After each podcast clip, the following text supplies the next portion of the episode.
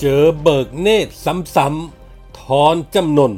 ยอมไม่พูดวัคซีนพระราชทาน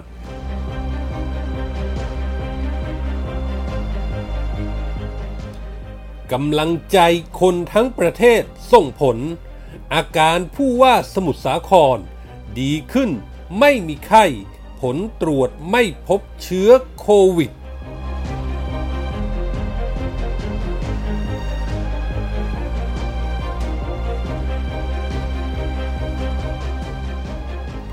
สวัสดีครับ ขอต้อนรับทุกท่านเข้าสู่ MGR Podcast ครับ ผมเกษตรชนะเสรีชัยรับหน้าที่ดำเนินรายการครับ วันนี้ผมมีคอลัมน์ข่าวปนคนคนปนข่าว ประจำวันพุธที่ 27 มกราคม พุทธศักราช 2564 มาฝากกันครับ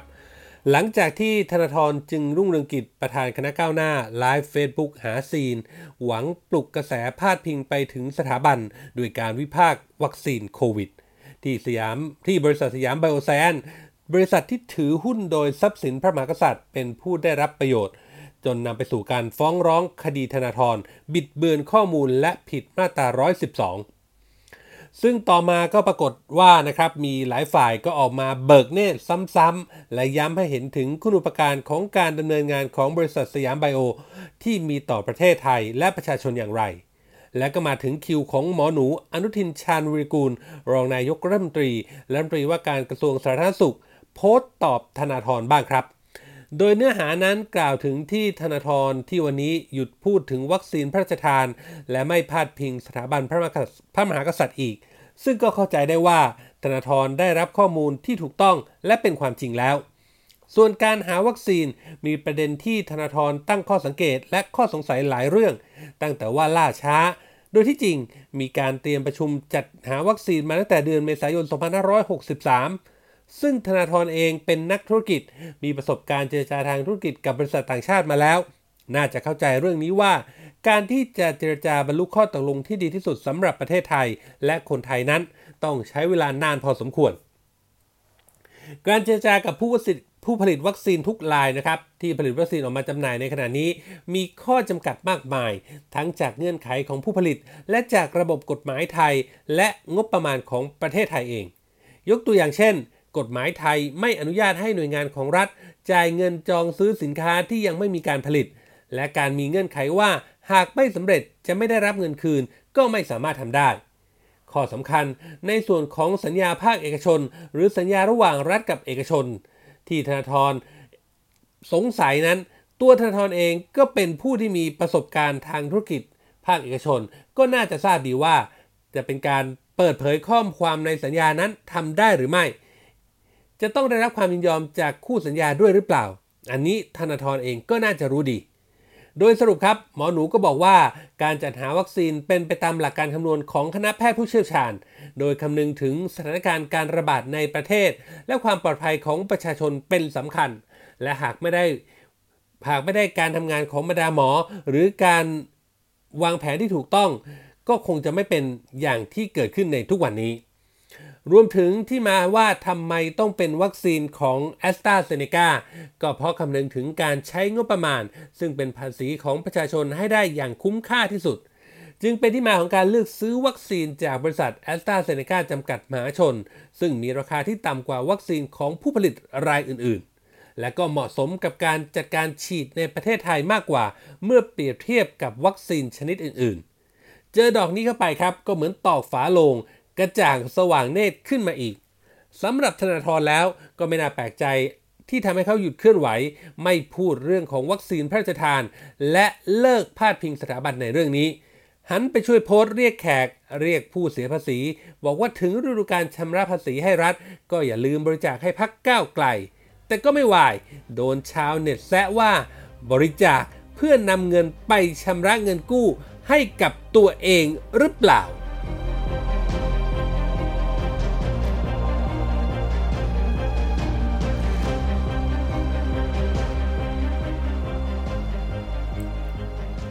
จากการทำงานอย่างทุ่มเทอย่างหนักนะครับเพื่อยับยั้งการแพร่ระบาดของโควิด -19 ที่กลับมาระบาดรอบใหม่ในพื้นที่จังหวัดสมุทรสาครในช่วงที่ผ่านมา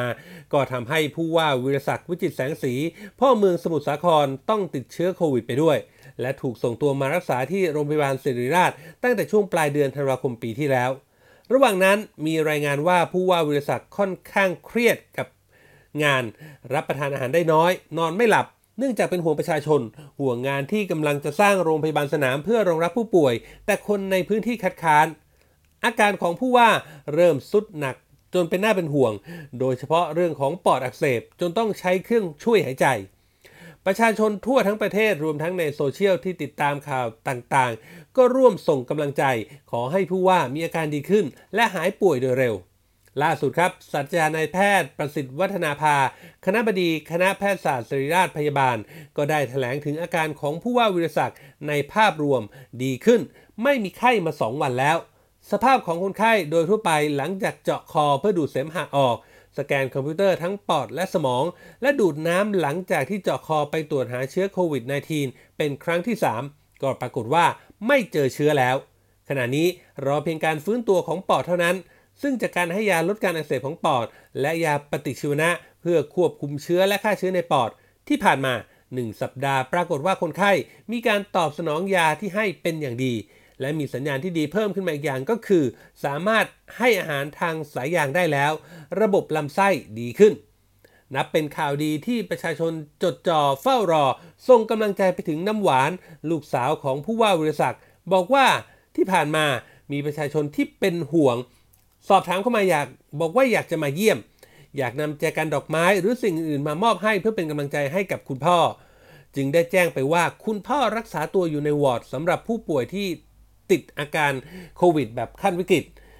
คุณหมอไม่อนุญาตให้ใครเข้าเยี่ยมเลย และไม่สามารถตอบคำถามเกี่ยวกับอาการได้ด้วยความเป็นห่วงสวัสดิภาพของทุกคนที่อยากเดินทางมาเยี่ยมถึงโรงพยาบาล จะทำให้มีความเสี่ยงโดยไม่จำเป็น น้ำหวานจึงได้จัดทำไลน์แอดของคุณพ่อ id at w i r s a k w i s h เพื่อให้ทุกท่านได้ให้กำลังใจ ส่งกำลังใจผ่านทางช่องออนไลน์นี้ แทนการเดินทางมาที่โรงพยาบาล จะได้ไม่ต้องออกจากบ้าน หรือเดินทางข้ามจังหวัด และหลังจากที่คุณพ่ออาการดีขึ้น จะรวบรวมให้ท่านอ่าน ได้ทราบถึงความห่วงใยจากทุกท่านที่มีให้ ขอบคุณสำหรับทุกกำลังใจ และขอให้กำลังใจบุคลากรทางการแพทย์ทุกท่านด้วย ท่ามกลางข่าวการส่งกำลังใจไปถึงผู้ว่าวิรศักดิ์กันอย่างล้นหลามนี้นะครับ ก็มีข่าวว่าลุงตู่พลเอกประยุทธ์จันโอชานายกรัฐมนตรี ก็ได้ยกเอาเรื่องของอาการป่วยของท่านผู้ว่า มาพูดคุยในที่ประชุมครมเมื่อวันที่ 26 มกราคม พร้อมขอให้ทุกท่าน ทุกคนในครมส่งกำลังใจ ความห่วงใยไปถึงผู้ว่าสมุทรสาครให้มีสุขภาพแข็งแรงโดยเร็ววัน โดยลุงตู่ก็บอกครับว่า รัฐบาลขอขอบคุณในการเสียสละของท่าน จนถึงวันนี้ คิดว่าบุญกุศลที่ท่านได้ทำเอาไว้ จะทำให้ท่านปลอดภัย ขอให้จงปลอดภัยเป็นปกติสุขโดยเร็ว วันนี้เอากำลังใจครมไปถึงท่าน และครอบครัวด้วย เราจะดูแลให้ดีที่สุด เห็นลุงตู่ออกมาพูดอย่างนี้แล้วนะครับ ก็ทำให้อดคิดไปถึงวันแรก ๆ ที่มีข่าวว่ามีผู้ติดเชื้อโควิดที่สมุทรสาครไม่ได้ครับ วันนั้นลุงตู่ถึงกับออกอาการหัวร้อนใส่ท่านผู้ว่าวีระศักดิ์ใน ซึ่งท่านผู้ว่ารายงานสถานการณ์ผ่าน video conference มายังที่ประชุมครมว่าการติดเชื้อมีต้นตอมาจากแรงงานต่างด้าว ลุงตู่ก็สวนกลับไปทันที บอกว่ารู้แล้วว่ามาจากแรงงานต่างด้าว แต่เข้ามายังไง ลักลอบเข้ามาได้ยังไง มีการทุจริตทุจริตเข้ามาหรือเปล่า ผู้ว่าเองก็ได้แต่อึ้งก่อนที่ลุงตู่จะสรุปว่าเป็นความผิดของผู้ว่าที่ปล่อยให้มีการระบาดเช่นนี้ ถึงวันนี้ลุงตู่ คงกระจ่างแจ้งแก่ใจแล้วว่า ปัญหาการขนแรงงานต่างด้าว เข้ามาพร้อมกับเชื้อโควิดนั้น ไม่ใช่ความผิดของท่านผู้ว่าสมุทรสาคร แต่เป็นเรื่องของคนที่อยู่รอบๆตัวลุงตู่เอง โปรดเข้าใจตามนี้ด้วยครับ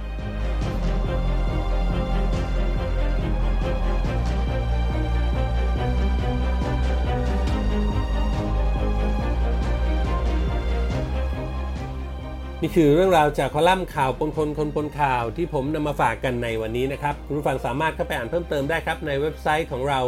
mgronline.com นอกเหนือไปจากข่าวสารสถานการณ์ที่เราอัปเดตให้อ่านกันตลอด 24 ชั่วโมงแล้ว ยังมีคลิปข่าวที่น่าสนใจในทุกหมวดข่าวให้ได้เลือกรับชมกันอีกด้วยครับ และถ้าหากคุณผู้ฟังคุณผู้ชมมีข้อแนะนำติชมประการใดทิ้ง comment ไว้ได้ในท้ายข่าวเลยครับ ทุก comment ทุกความเห็นจะเป็นกำลังเป็นแรงใจให้พวกเรานำไปปรับปรุงพัฒนาผลงาน ให้ออกมาเป็นที่ถูกต้องตรงใจคุณผู้ฟังมากที่สุดครับ วันนี้หมดเวลาแล้วครับ ขอบพระคุณทุกท่านที่ติดตาม ผมเกษตรชนะเสรีชัยลาไปก่อน พบกันใหม่โอกาสหน้า สวัสดีครับ